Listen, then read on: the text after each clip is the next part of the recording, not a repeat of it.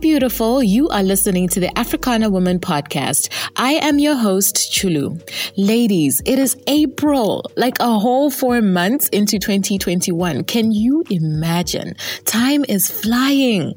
I'm overexcited about the theme for this month, and I can talk about this topic for days on end. It's something that we all have, but before I tell you what it is, I just want to say thank you. Thank you so much to, to you who comes to listen week after week. Like, I really appreciate you and I love you, but I have a little favor to ask. So, would you help me to get the word out about this podcast? And you can do that with two simple actions. You can either rate and review the show on iTunes or you can share it with a friend. Can you do that for me? Oh, thank you, darling. It really helps to get the word out about all of the goodness that is here. So, drum roll, please. The theme for April is health. Listen, our last guest, Juliana, she said it so eloquently that everything starts with your health. No matter how much you are empowered, you know, you can go to course after course, you know, go to university and all of these things, but gal, if your health is not on point, you will not progress. Health encompasses our physical health, emotional health, spiritual health, mental health. Your health is literally your wealth. So we need to get that in check. Because when I start rolling out all of the gold from more amazing Africana women, I want you to be able to receive it and run with it, not to be held back by your health. Like this month is the month that we are graduating, eh? We're getting to the next level. If you are new to the Africana Woman podcast, this is what I want you to know. Every week, I ask an Africana woman to invite us into her home, and she gives us a snapshot into what happens behind her closed doors. She is not famous. She is simply the girl next door. She is just like you. I hope you will join me on this journey of discovery, revelation, and self awareness. Now, this episode is brought to you by the Africana Women Visionaries. This is the premier network for female entrepreneurs of African descent. You can learn more about the visionaries and how you can be a part of this amazing group of women by visiting at Africana Women on Instagram or Facebook. Our guest today says that not only is health important, but it all starts in your mind. Once you are clear about what your mind is set on, everything else flows. Vuyi Nemapare really is a light. Like, I love her energy. Like, it literally envelopes you. So, Zimbabwean born Vuyi is a mindset transformational coach. She is a speaker and a health and well being consultant. She is also the host of the podcast Mindset Intentions. Vuyi is passionate about empowering women to build wealth and a legacy. She holds a bachelor's in communication systems management from Ohio University and an HNC health, fitness, and exercise certification from Aberdeen College in Scotland. Please enjoy this powerful conversation that I had with Vuyi. Vuyi, welcome to the Africana Woman podcast. I'm so excited that you're here. Oh, this is absolutely an amazing opportunity, Chulu. Thank you so much for that warm welcome. Thank you for having me on your platform this afternoon. I'm actually really very, very excited to be here. And I really just believe it's such an honor to be uh, here with you today. Thank you. Ah, all right, let's get started. So you are my um, my neighbor. You're from Zimbabwe, yes. and currently you're based in the UK. But yes. we would love to know what has that journey been like. Ooh, do you have until December thirty first? um, it has been a, an incredible journey And for me, I would actually really say it has been a God ordained journey for me personally. Because the truth of the matter is, I actually really didn't intend on being in the UK. Mm-hmm. Um, so, with everything that has happened with me from the time I got here, oh my goodness, it's been quite uh, a, a, few years. Um, there's probably people who have been born and got married during the time that I have just been here. That's how long it has been. But uh, to actually say, I am grateful, you know, I am grateful to God that even though it may not have been what I was planning, you know, in my life, but then the way that things have just panned out, it has actually been for my good. You know, there's a scripture in the Bible, Romans 8 28, that says, All things work together for good for those who love God and are called according to his purpose. That's my favorite scripture in the whole Bible. And it is so true because I have seen how things have just worked together, you know, for my good, the bad, the good, and the ugly. You know, I always give um, uh, scenario of baking a cake. You know, when you're baking a cake, what you have, you've got the various ingredients. You've got flour, you've got butter, you've got milk, you've got eggs, you've got salt, you've got sugar. Now, all those things in and of themselves individually. You you can't really kind of eat them. You know you can't eat the butter on its own. You can't eat the flour on its own. You could barely drink the milk and maybe have a raw egg. But when you mix all those things together and you mix them in a particular consistency and then you also put them in the fire and you kind of heat it up to a certain level after a while you come out with this amazing cake. So that's really how i tend to classify my life, that all the experiences that I have had have are really working for good. Don't get me wrong, I'm not saying everything is perfect, but trust me, things are better than what they could have been. So you mm-hmm. asking about the journey, the journey has had its highs, the journey has had its lows, the journey has had its, you know, stable moments. Um, it, it has had its, its difficulties, but it has also had its, you know, successes. And all those things, I, I, I take them to mean that it's part of my journey. It's part of who I'm not only am now, but who I am also becoming. Mm. So, which town are you from in Zim? I'm from Bulawayo. Oh, okay. Yes, that's yeah, nice. that's where I was born and raised. Yes. Ah, and um, when did you um, set sights for? I believe it's the states. Oh, well, for the States, I set sight uh, in 1985. Mm. That's when I went to university in Athens, Ohio. So I was there from 1985 to 1989 when I graduated with my with my bachelor's. I then moved to Michigan. Uh, I was in Detroit, just outside Detroit, for about two years. It was just too cold for my liking. Oh yeah. I mean, Ohio was cold enough, but Michigan, I mean, took it up a notch. And I said, no, thank you. And after two years, I flew south. I went to Texas, where ah. it doesn't snow, where it doesn't get as cold. I said, mm-hmm. well, this is a little bit more familiar to me. You know, Africa yeah. is kind of like a little bit familiar. So that was my journey there. Ah, so you started out doing communication systems management. Was mm-hmm. that the career path? Because this that's completely different from what you're doing right now. But oh, you yes. know, when you were in the states, was were you doing um, you know communication systems? Well, very interestingly, because the my my degree and what I loved about the modules that I did was it was so wide and so varied. I did uh, courses, you know, modules in in business law. I did modules in um, uh, uh, newspaper editing you know, I was actually quite surprised. And then obviously, you know, communication systems in terms of, you know, telecommunications and, mm. and the whole thing. I mean, I could even build a circuit board. I can't believe that. Well, don't ask me to do it now. but back then, I could actually build a phone circuit board. I'm sure you guys don't even know, understand what a phone you know? circuit board is because everything has gone digital, but it had to start from somewhere. Okay, so um, yeah, so that's that's pretty much what my you know degree entailed, and I, I love the fact that it was so wide, it was so varied that it opened me up to so many different opportunities you know, um, in terms of work.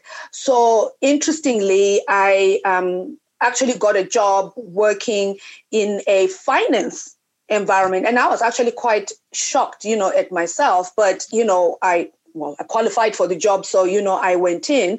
But mm-hmm. I was working for a for a brokerage firm, a stock brokerage firm uh, in the city of Houston, you know. And prior to that, I had been working as a you know retail manager, you know, as well. So I've had my feet in in all different places. But you find that in all those places, obviously, you know, customer face is the most important thing.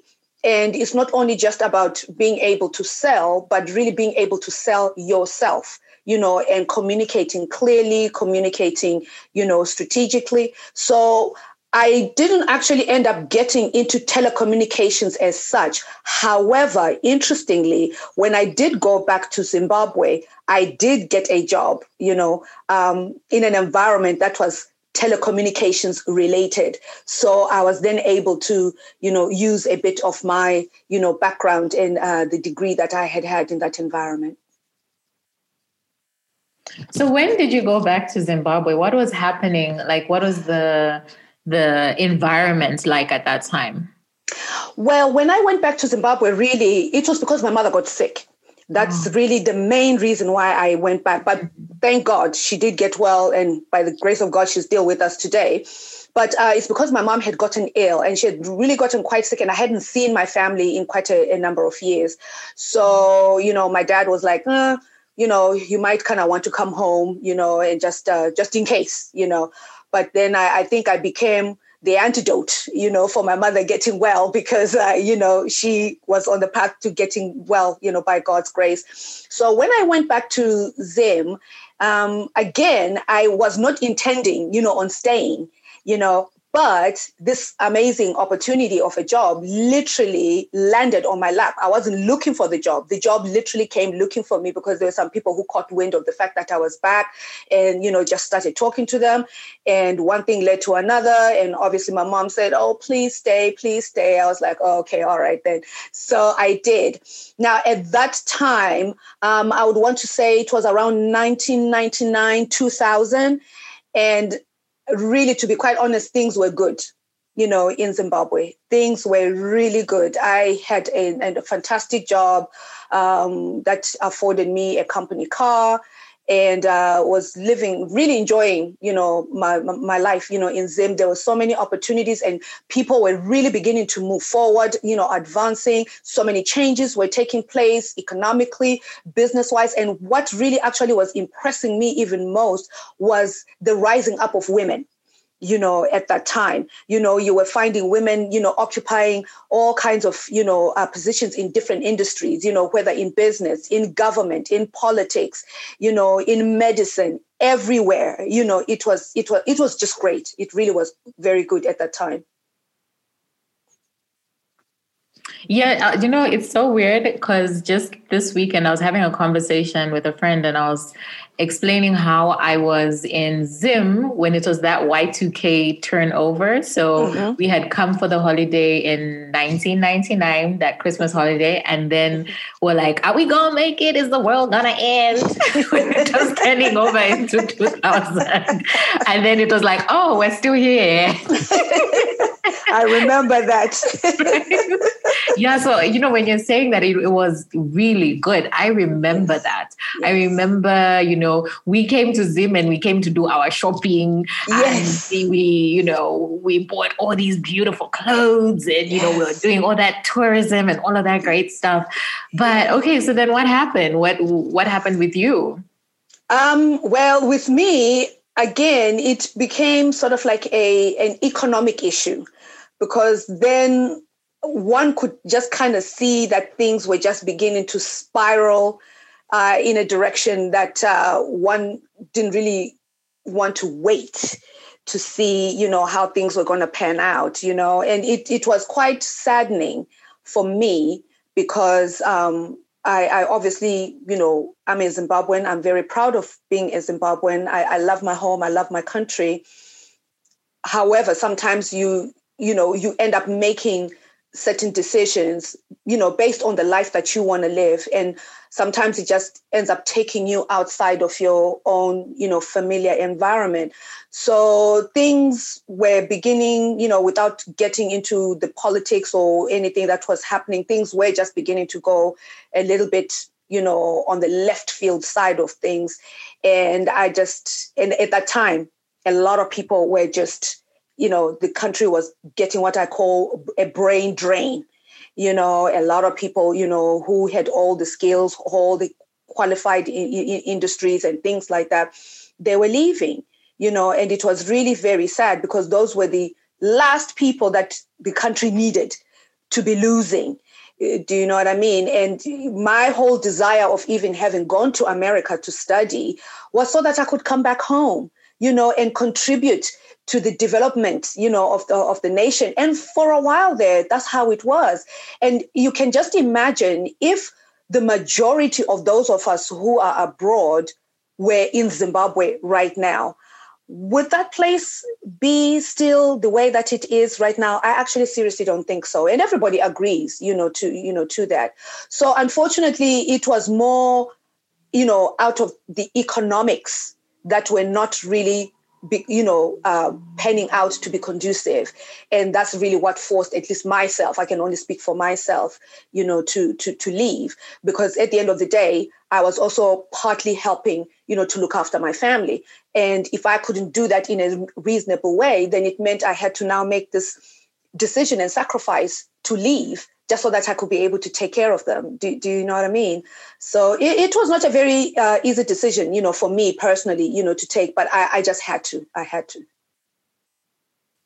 Yeah, you know, I, brain drain, just the topic of brain drain is very um, I'd say contentious because you know you you you would love for people to stay mm-hmm. in their home countries, but when you you know when you're talking about the environment not being conducive, it really uh, makes it difficult, especially when you do have those commitments mm-hmm. to you know your family and to look after um, you know you've got commitments to look after other people and you have to make it happen and mm-hmm. you know making that hard decision mm-hmm. um, I can imagine is not it's not easy. No, no, it's not, and it it just ends up just uh, disrupting, you know, your, your life basically. Because at the end of the day, one also wants to settle down. You know, one wants to build a home. One wants to, you know, have a family. You know, besides just looking after, you know, the the, the, the family members that you that you have, but um, you end up making decisions that you know maybe benefit you in one area but then in another area it doesn't benefit you. But i guess you know that's just life isn't it? You know you you you take you win some you lose some like they say. Um, and it's it's not a it's not an easy it's not an easy thing you know to do but uh, here we are. Yeah. So when you left zim that's when you that's when you arrived in the uk or did yes. you go back to the yes. states and then no, I came to the UK, and in actual fact, I was supposed to be in transit. so you could say That's say a long transit. yes, it is absolutely. There was a movie made a few years ago with Tom Hanks. I don't know if you remember that movie. I can't remember the title of it. Where he was stuck at an airport. You know, he couldn't even get out of the airport or whatever, and he literally made it. You know, his life living in the airport. I just kind of feel like I have been in this transit position for all these years. But um, funnily, every time I tried to make moves to either, you know, return, you know, to go back to Zim, you know, now when I look back, it's almost like God was blocking it. You know, at the time I didn't realize it. Do you know what I mean? Because anytime I would try to to see if I could, you know, go back home. Because when I came here, I actually, you know, I started off in Dublin you know, in, in, in Ireland, you know, because I had gone for a, a youth Christian conference. And then from there, after it was done, I then went to uh, a friend. I had a friend who lives in Scotland. She's from Zimbabwe, but she had settled down in, in Scotland. And so she said, Oh, why don't you come and, you know, check it out, you know, over here? And she was really lonely at the time because there was not a lot of Zimbabweans, you know, who, who were there. So I went to Scotland and I was with her. And then I found myself registering for school. So, which is how I then earned my HNC in health, fitness, and exercise.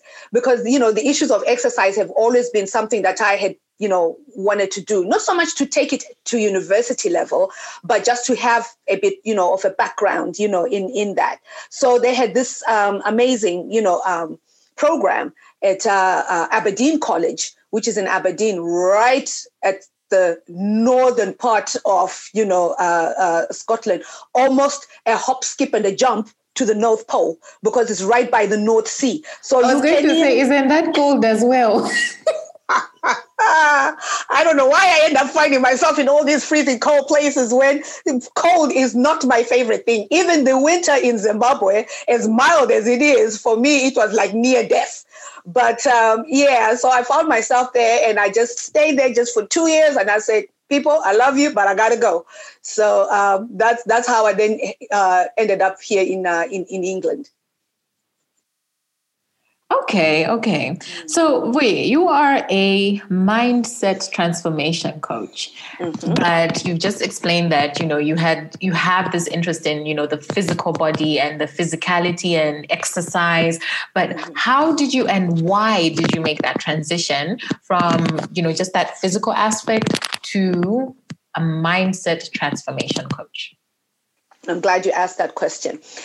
I found something very interesting when I was a, um, I started off as a gym instructor in the gyms, you know, after I uh, had my certificate.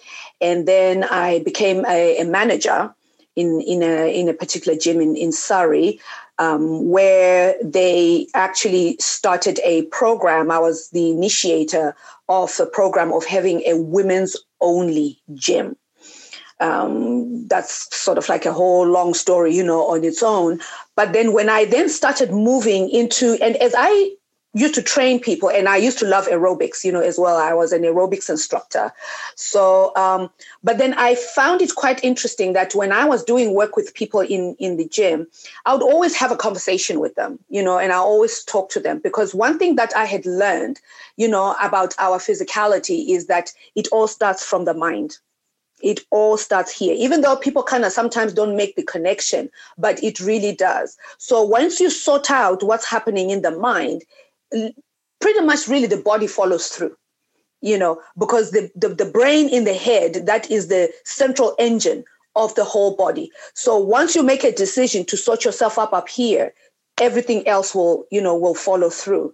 So when i was uh, working in the gym and especially particularly with women you know i would always hear women say oh you know i just want to lose just the the belly fat you know or i just want to tone just my thighs you know or i just want to tone my th- my bum and that's it.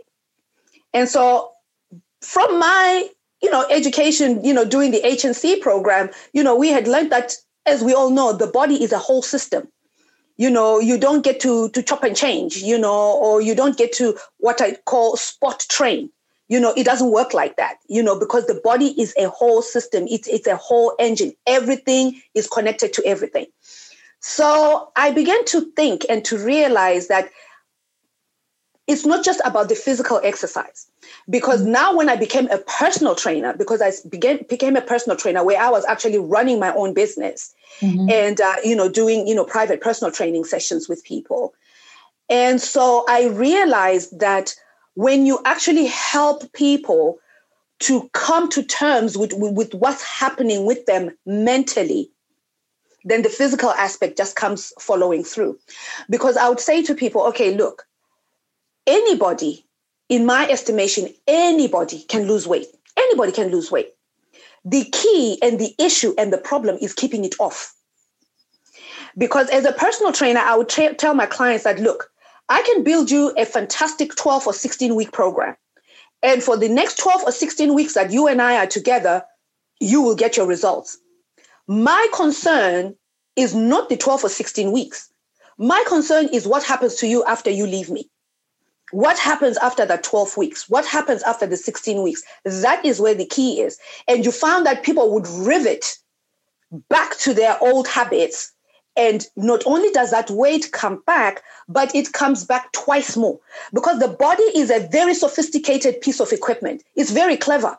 You know, once you start to starve it, once you start to exercise, it holds on. And that's why sometimes people wonder why they take so long to lose the weight. It's because the body doesn't want to get rid of it.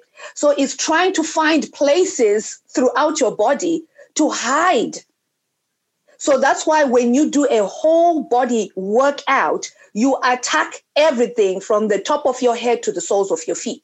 Because if you only work out half your body, the fact the, the, the, the challenges are going to go to the other half, isn't it? It only just makes sense. So if you think about it, if you just target just working out working out your belly, where do you think that stuff that you're trying to get rid of in your belly is going to go? It's going to go to the rest of the body. but then again, that's not how it works. Because think about it when you eat, does the food only go just to your belly? Exactly. It goes everywhere. It doesn't, yeah. And yeah. so obviously the reverse is also true. If you attack mm-hmm. the whole body, it's also going to go from everywhere. Oh, so I began to my mind. because like, I'm like, okay, first of all, I don't like exercise. I'll just I know. I'm not like like don't. I don't get excited. Like I don't understand when people say, Oh my god, I'm excited, I'm going to exercise. No, no, no. I'll go and exercise because I have to. I don't I don't like it. So now I'm like wondering, how do I get past like how do I get my mind to I don't know if it's enjoy or just be able to deal with exercise. Okay, that is where mindset work comes in. You see, because then my first question is what has been your thinking and your relationship with the whole concept of exercise? What even has been your relationship with food? People actually don't realize that they're supposed to have a relationship with food. And some people who do have a relationship with food, it's an unhealthy relationship with food. So once we deal with that and you begin to treat food, first of all, as fuel, that's what food is. Food is supposed to be fuel. I will never forget my very, very first client as a personal trainer. When I asked her that question, and I said, What do you think about food? What is your relationship with food? And her exact words, without missing a beat, was like, food is meant to be demolished. and at the back of my mind, I was thinking, that is where we have a problem. You know, that's exactly yeah, where demolished. we Wow. Yes, that was the word she used. I have never forgotten that. She said, food is meant to be demolished. And I'm thinking to myself, that is not a healthy way of look, you know, looking at food. And that's why she was struggling with this weight that she had, you know, on her. Mm. But it wasn't even just the physical weight, it was a mental weight that she had. And in talking to her, in having conversations with her, I discovered that when she was young, because she was the last born in a family of about eight or nine, she would always have the least amount of food in her family. So when she grew, she, oh, wow. anything she ha- she came in contact with, she would eat just so that she would not be hungry because she remembered those days when she used to be hungry. Now, this is somebody who had never put or made a correlation between that experience she had had and mm. why she was struggling with her weight. So mm. I always used to tell people your problem is not always food. Yeah. Because some people, some women would come to me and say, Well, but I don't eat a lot. You know, I'm eating salads, you know, and I'm eat, know, I don't eat a lot of food. And I'm saying, no, it's not about what you're eating. It's about how you are eating what you're mm-hmm. eating and your mentality behind when you eat. So once we start to tackle that, once we start to deal with those issues, then you start to look at food completely differently. You even begin to understand how your body, from a physiological point of view, deals with food. Because I gave an example, you know, I always give an example to say you can have identical twins. Okay, they are identical twins. They look exactly the same. They are the exact same size. And you can put a plate of food with the ex- exact amount of food on the plate, and they could both consume it. However, their physiology is different. The way that one twin is going to process that food is completely different from the next twin. So you cannot say, oh, but I'm eating exactly the same amount of food that my sister is eating. No, your physiology is different. The way your body breaks that food down, the way your body distributes that food, the way your body uses up more than, you know, of one thing than somebody else is completely mm-hmm. different. Mm. So when you help people to understand that, then they begin to know and realize and see where their challenges are. Because you and I can sit in front and have a plate of rice, chicken, and vegetables, right? But then mm. you find that your body will process that food a lot differently than me. You may not gain weight from that kind of food, but I will. So I have to understand that. I have to now put that into consideration to say, you know what, I can't get away with what Chulu gets away with, even if we are blood sisters. And you have to appreciate that. And once that starts working in your mind, then you really start to build and develop a healthy relationship with your food. So I moved away from just working in the gym because I said to myself, I think I'll be more effective. And I found myself being more passionate about every area of people's lives because I'm like, okay, yes, we can deal with the with the health and the nutrition, but what about the rest of the person? You know, sometimes people are struggling in the choices and decisions that they are making in their lives to move their lives to a certain you know to a certain goal or towards a particular goal and they don't understand why they are either hitting roadblocks why they are not you know jumping through you know certain hoops. What are the limiting self beliefs that they have about themselves? For them to even come to a point of realizing that oh my gosh this is actually a limiting self belief what is a limiting self belief you know so i i found that i was I, I you know that aspect of training people so i always say now i am a mindset gym instructor because really the work that i do it's not even about giving people answers. That's not my job. My job yeah. is really to help you to extract those answers from mm. yourself because the answers are already inside of you. You just need help mm. in decluttering all the stuff that may be happening all the stuff that may be going on and we find that sometimes we we put these labels on things you know things like you know procrastination um, mm. uh, boredom or you know, anxiety and things like that, there is always a root cause. And that root cause is well inside of each and every single one of us. But how to bring that up? Because when we do, whether it's cultural barriers, whether it's social barriers, or whatever, you will now be able to find a way to navigate those things because you are now thinking from a completely different set of patterns of thinking than the ones that were already inside of you. That's why it's called mindset. My question is, what is your mind set on? And we need to undo and unpack that setting so that your mind will start to now think and make decisions on a different pattern mm-hmm. of set terms and, and, and terminology. Mm-hmm. Girl, after the year we just had, I know as an entrepreneur and a leader, things got real lonely really fast. Uncertainty has become the order of the day, and yet we must continue to not only survive but thrive. So, as a leader, who do you turn to to fill your cup? To give you inspiration, to teach you, and to mentor you? We have created a community just for this very reason to support each other, to hold each other accountable, and to be each other's cheerleaders. This group is called the Africana Women Visionaries because we're looking past the storm and are focused on the vision we have for our companies and the African continent. Join the Africana Women Visionaries free Facebook group to learn more. Now back to the conversation. So, you know, on, the Africana Woman podcast, we talk a lot about culture and mm-hmm. how, um, you know, there's so much that we celebrate that we celebrate in our African culture. You know, mm-hmm. our hair, our music, art, mm-hmm. all of those things. But then there are also mm-hmm. some things which um, can be limiting, can be um, what's the word? What word do I want to use?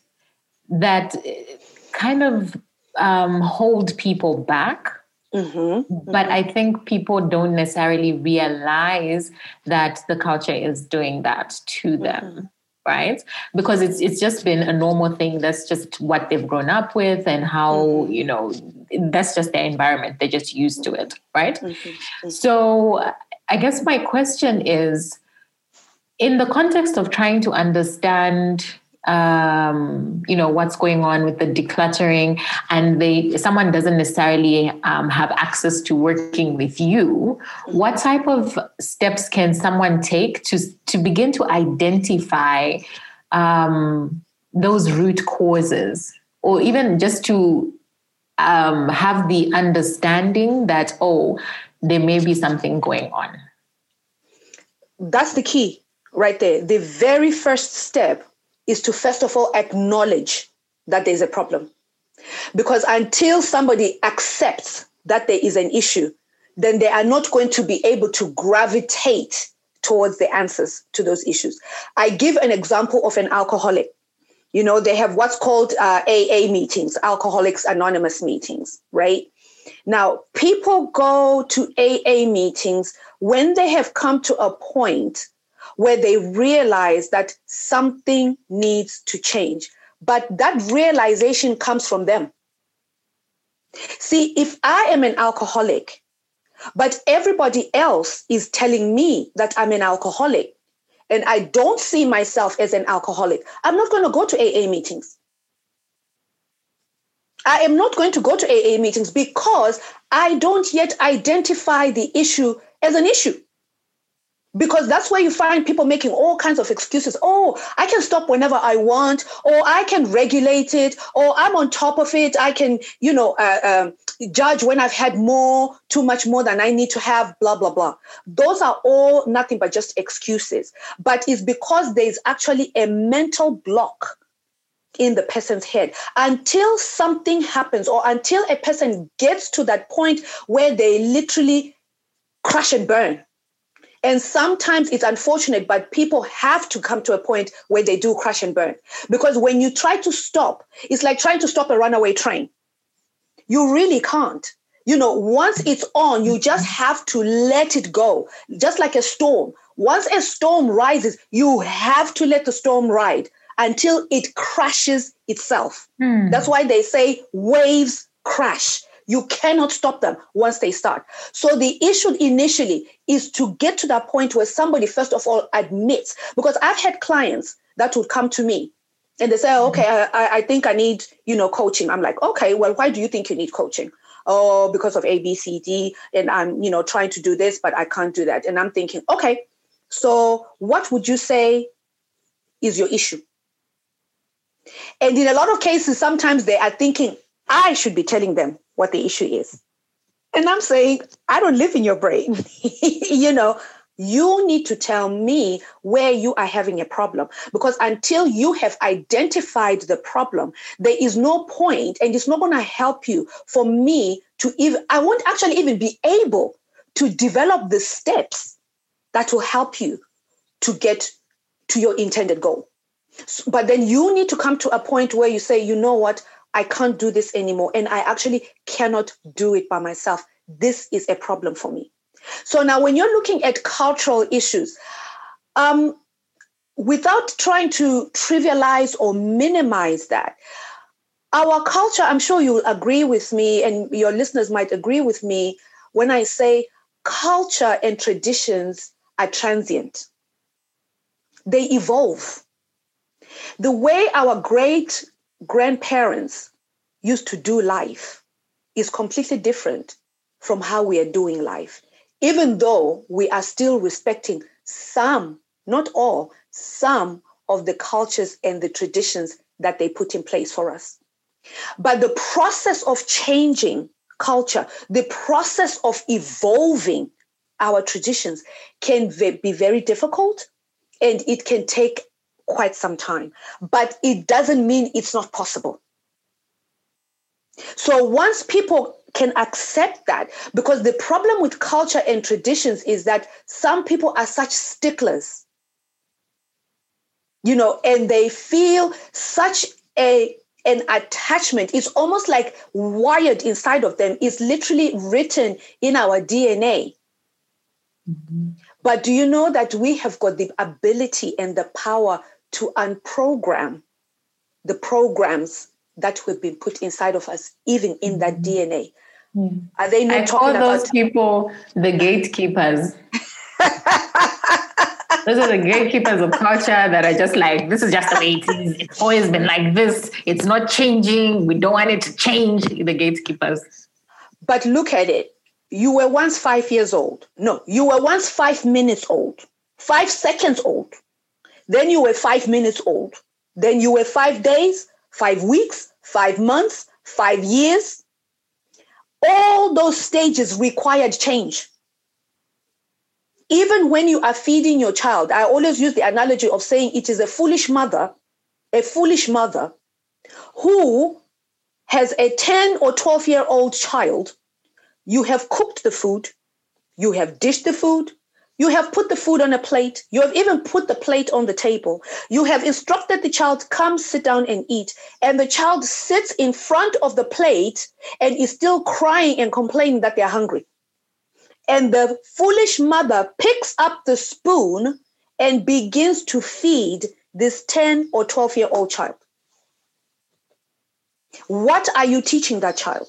What favors are you doing that child? Because you are not equipping them to be able to handle life in the next stage. The world has evolved.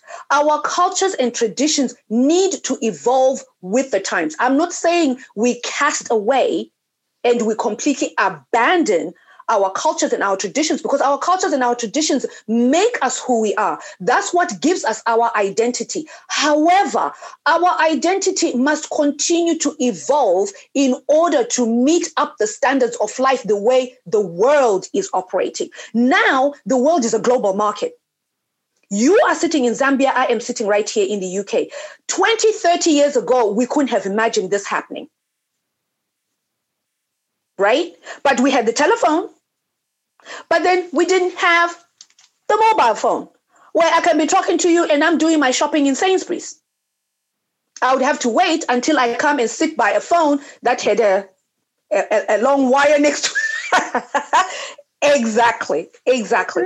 The one what that goes I- round. Some people don't even know what we're talking about.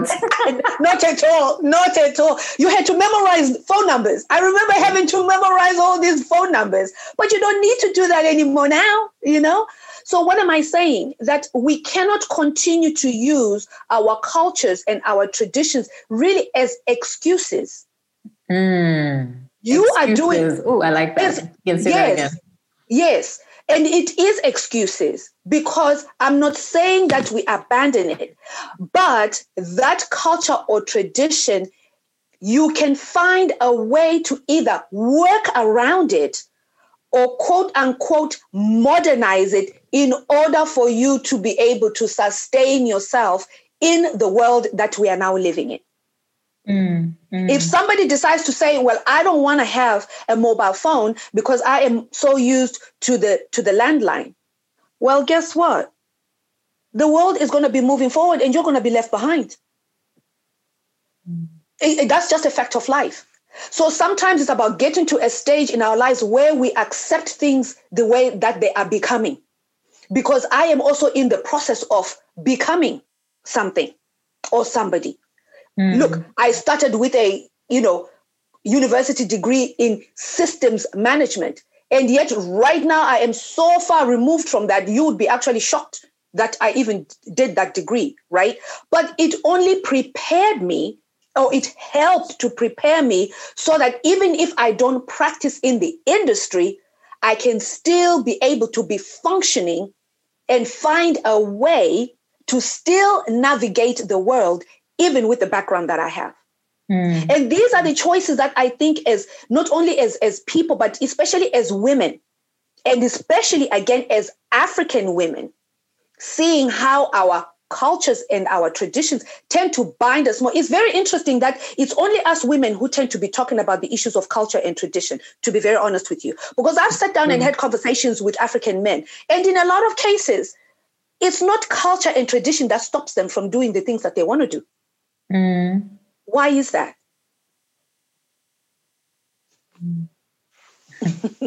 well, I mean, I, I, feel like the culture is um, biased towards them. So, you know, it's perfectly normal. It's perfectly comfortable, I'd rather say.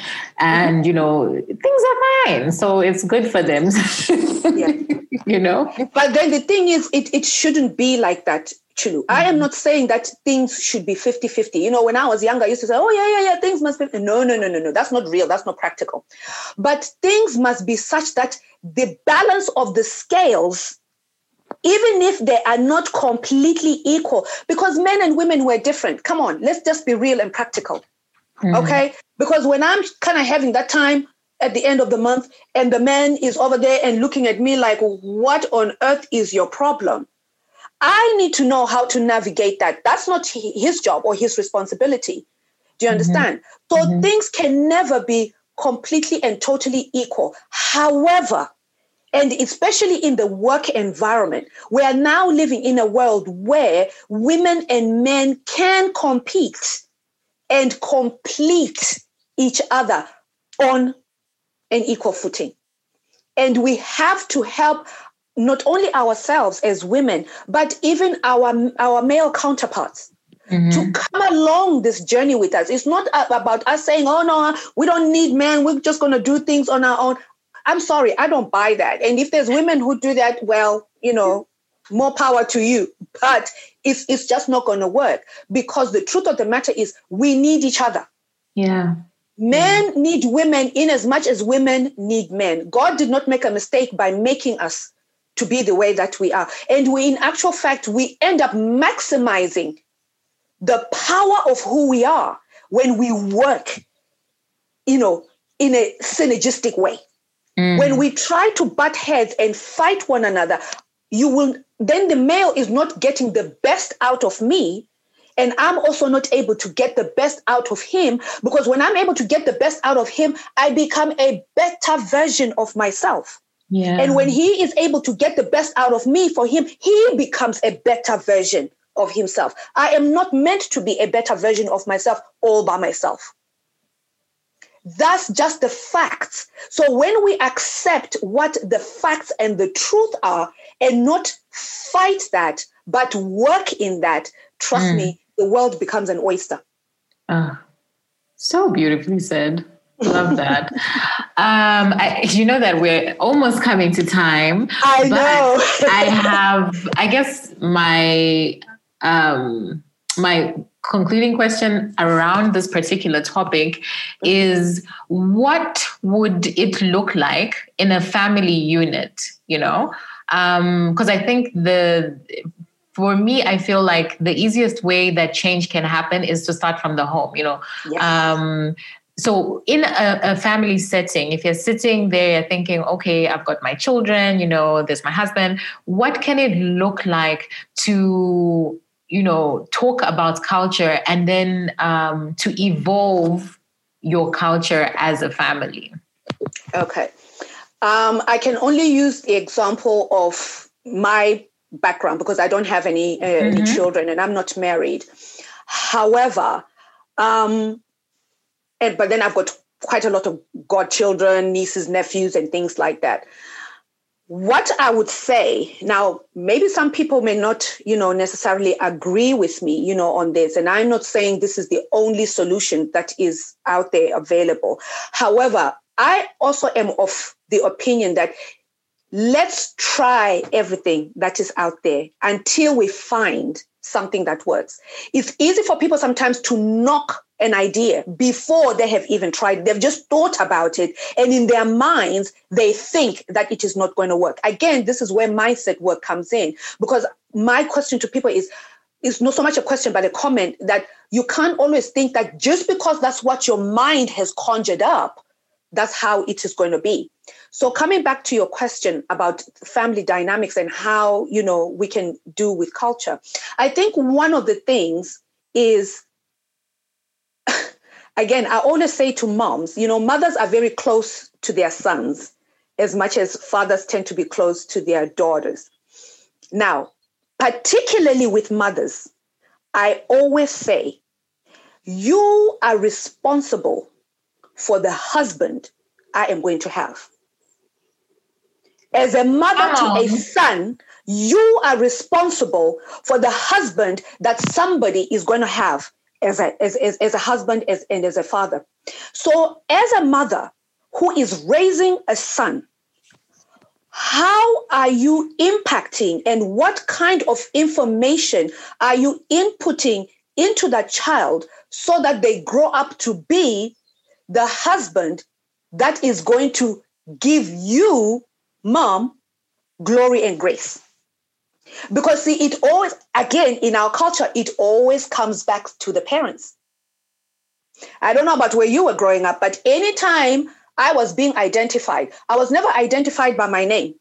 Mm-hmm. I was always identified as so and so's child. Mm-hmm. And what that is actually saying is that however this child is acting and behaving is based on how she was raised and the messages that she was given when she was a child. Mm, mm. So, my question always is what are you inputting into the life of that child mm-hmm. that will help them to grow up to be the person that you want for them to be? Because it's within your power, you know. It is within your power. Those first formative years of a child are within your power because you are you've been given the responsibility by God Almighty to help to shape and form this child. In the Bible, in the book of Samuel, when Hannah was crying out for a child, who did she go to? She went to God. Mm. And when God then promised her a child, she asked, How should I raise this child? Because God meant for Samuel to become the most prominent and most powerful prophet and priest Israel had ever had in the history of that nation. But it was Hannah's responsibility to the point that when she had weaned this child, she had to go and leave Samuel at the temple. Now you can imagine how difficult that was for Hannah because, first of all, this was her first child and she had not had a child ever. And now she's having to go and leave this child somewhere else. But because of her obedience, God honored her and gave her five more children. So, what I'm saying is that when we take responsibility for where we are now, we are responsible for the future. And whatever things may not have been done either properly, because we, we cannot blame our parents. Our parents worked with what they had. They knew what they knew, and they didn't know what they didn't know. Now, in my household, I'm the uh, second eldest. I've got an older half sister, but in my home, I was the oldest. And then I have a, a younger brother who's four years younger than me and a, a younger sister. I don't remember any time that my brother and I were hearing contradictory messages in terms of saying, oh, Vuyi, you do this, but your brother can't do that. When I had to clean the house, trust me, my, bro- my brother also had to clean the house. When I had to do the dishes, my brother also had to do the dishes. When I was being taught to cook, my brother was also being taught to cook to the point that my brother is actually a better cook than me today. So it starts from little things like that. Not giving contradictory messages to children in the home strictly because of the agenda. Now, I can give you a complete opposite uh, example of a friend who has got two boys and two girls.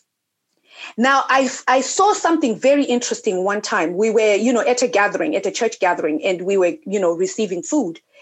And this boy, I asked him and I said, Oh, are you not going to go and get your food? And he said, Oh, my sister is going to get it for me. And he's talking about his younger sister, not even his older sister. He's talking about his younger sister. And I'm talking about a girl who was probably like about seven, eight, nine years old, who's supposed mm-hmm. to be getting this 12, 13 year old a plate to eat. So I say to him, hang on a second. Why are you waiting for your sister to get you your plate? Should you not be getting a plate for your sister because she is younger? And she said, Oh, he said, Oh no, that's not what my mom tells me to do at the house. Mm. It's it's her job. Mm. This is a 12 year old who is telling me it's his eight year old sister's job to bring him a plate of food. Now, already, I'm not saying there's anything wrong with that, don't get me wrong. But again, when you listen to how he speaks, you know that he already is being conditioned mm-hmm. to believe and to think that him as a boy, he it is a privilege that his sister doesn't enjoy that same privilege. Mm-hmm. And right there, right inside the home, I think a dichotomy is already being created. Mm-hmm. Because he's not only just going to behave like this in the house, he's going to carry it through to school, he's going to carry it through to his friends, he's going to carry it through to his house when he gets married. So, really, the onus is on us or on those who are raising children today or even having children today to say, even if things have maybe not worked out the way that we would want them to work out right now for us, however, we have an opportunity to instill difference in our children. Even in respecting our culture and our traditions, it's very important to respect our cultures and our traditions. But let's not use our cultures and our traditions to keep people pressed down just because of gender.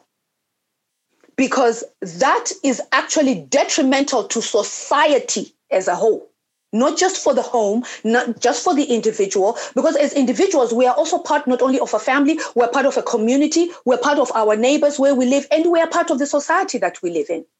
So if we are coming into society with all these ideas that don't serve the good of that society to help that society to rise, then we need to look from within. And that would be my response, you know, to, to that answer. I don't know if it's you know, I've got so many other questions like are coming up, but time will not allow, which simply means that you need to come back. That's all. Oh my gosh. That's all it is. So, oh, oh God bless you. it has been a fantastic conversation. So, in the Africana woman community, we have a saying which is know your roots, mm-hmm. grow your purpose. Mm-hmm. And I have some quick fire questions for you. And it's just four of them. So just tell me whatever comes to mind when I ask mm-hmm. you the mm-hmm. question. You mm-hmm. ready? Sure. Yes, I am. Okay, cool. So, number one, what are you rooted to? I am rooted to my faith mm. in God. That is my first and main root. I am rooted mm-hmm. in God. I am rooted in the Word of God. I am rooted in the Bible because for me, that's what dictates and determines everything that I do in my life. Great. So, number two, what are your favorite ways to nourish your soul, your body, and your mind? Oops, oh dear. okay, so to nourish my soul, I, I love to read. I love reading. Um, I also love to to listen to particular talks that really not only minister to my spirit, but also enable me to develop and grow as, as a person. I always want to be growing and I like hanging around people that encourage that environment of growth. So for me, that's how I nourish, you know, my my my soul. How I nourish my body, um, I will be very honest, I'm not always consistent, even though I am a nutrition advisor. it's, it's not always that I follow my own advice. I'm only human, y'all. but um, I love eating fruits, you know, because one thing I do understand is the issue of, you know, maintaining my my health. So for me, my health, I, I nourish it by, you know, what I eat and how I eat what I eat. Water is another thing that is really very big in how I try to, to nourish my, my, my body. And to nourish my, what's the other, the third one, sorry? Your mind. My mind. Engaging in conversations like this. Mm. I love to have stimulating conversations because I learn again. You know, I, I like to be around people or listening to people who think a lot higher and a lot deeper. It's not just about being deep for the sake of being deep, but it's about being, you know, getting to that level of depth that encourages me to grow and become a better version of Vuyi than I am today. Awesome. Okay, so number three, do you have a weakness that became your superpower? Ooh, a weakness that became my superpower. Well, I think running my mouth. I always say to people, I think I was born talking. When some babies came out uh, crying, me, I came out talking. And I have been talking uh, every time. I remember my mom, she always used to whinge, whine, and complain about how noisy it is in the house because I'm always talking, I'm always shouting. I even used to have, like, remember the days of boom boxes. I don't know if you even know that they used to be boom boxes, but my dad had so graciously bought me a boom box and my mother regretted it but I used to love to have music around. So for me, yep, yep, yep. That's why I even went and majored in what? Communications. so, but then I have turned it around to be my superpower, you know, because this is how now I make a living, basically. That's good. okay. And the last question What do you know for sure? What do I know for sure? I know for sure that God loves me. Mm. I know for sure that I am created in his image and likeness, and whatever I set my mind to do, I can achieve it. Ah, Vuyi, it has been an absolute pleasure. I love talking to you. Like I say, you've got like this amazing energy that Thank just you. spills over. And you know what? Let us know, um, let the audience know how can they contact you? How do they find you? And what are you working on? How if somebody wants to work with you, how how do we go about that? Well, basically, I am on Facebook. I must say, I don't actually really use my Facebook very much in terms of promoting, you know, the work that I do and things like that. But you can find me Facebook Vuyi Nemapare. You can message me on Messenger. You know, that's how uh, I get, you know, quite a, a, few of my clients. I'm also on LinkedIn. I've had quite a few people uh, reaching out to me via LinkedIn under my name, Vuyi Nemapare. I'm also on Instagram. My Instagram handle is one divine lifestyle because I intend on living a divine lifestyle. So um, those are the avenues. And of course, you know, emailing me at balanceyourlife at gmail.com. Fantastic. All right. So thank you so much. I, I can't even say thank you enough, but thank oh, you so much for coming through to the Africana Woman podcast and just blessing us with your wisdom.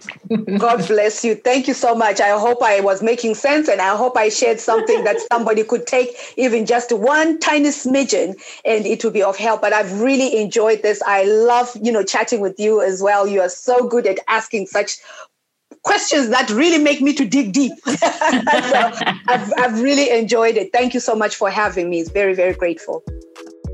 Well, I must ask, what is your mind set on? Remember, we're talking about health. So, how healthy is your mind? What do you think about most? What are you focused on?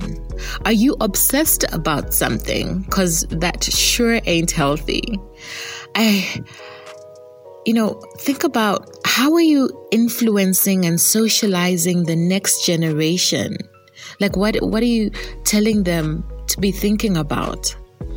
Friend, when she said as a woman of a male child you are responsible for the husband someone will have. That hit me deep because I am a mother of a male child. And I am so mindful about teaching him to never doubt the greatness within him. And that his light should not dim someone else's shine, especially a woman. He is a vessel that empowers those around him and not domineers. Now, that's just me. I don't know what you want your legacy to be. Girl, get your mind in check. Please do share what you took away from this conversation. I love your feedback. And find Vuyi on social media at Divine Lifestyle. Tell her that you heard her on the Africana Woman podcast. Give her roses today. Thank you so much for making us part of your day by listening in. I truly appreciate you. Now you know my playground is Instagram, and you can find me at Chulu by Design if you want to chat with me and you know just drop me a line. So until next week, I want you to remember know your roots, grow your purpose. This has been a production of Ulendo Creative Media. You can find out more about their services on www.ulendocreative.com.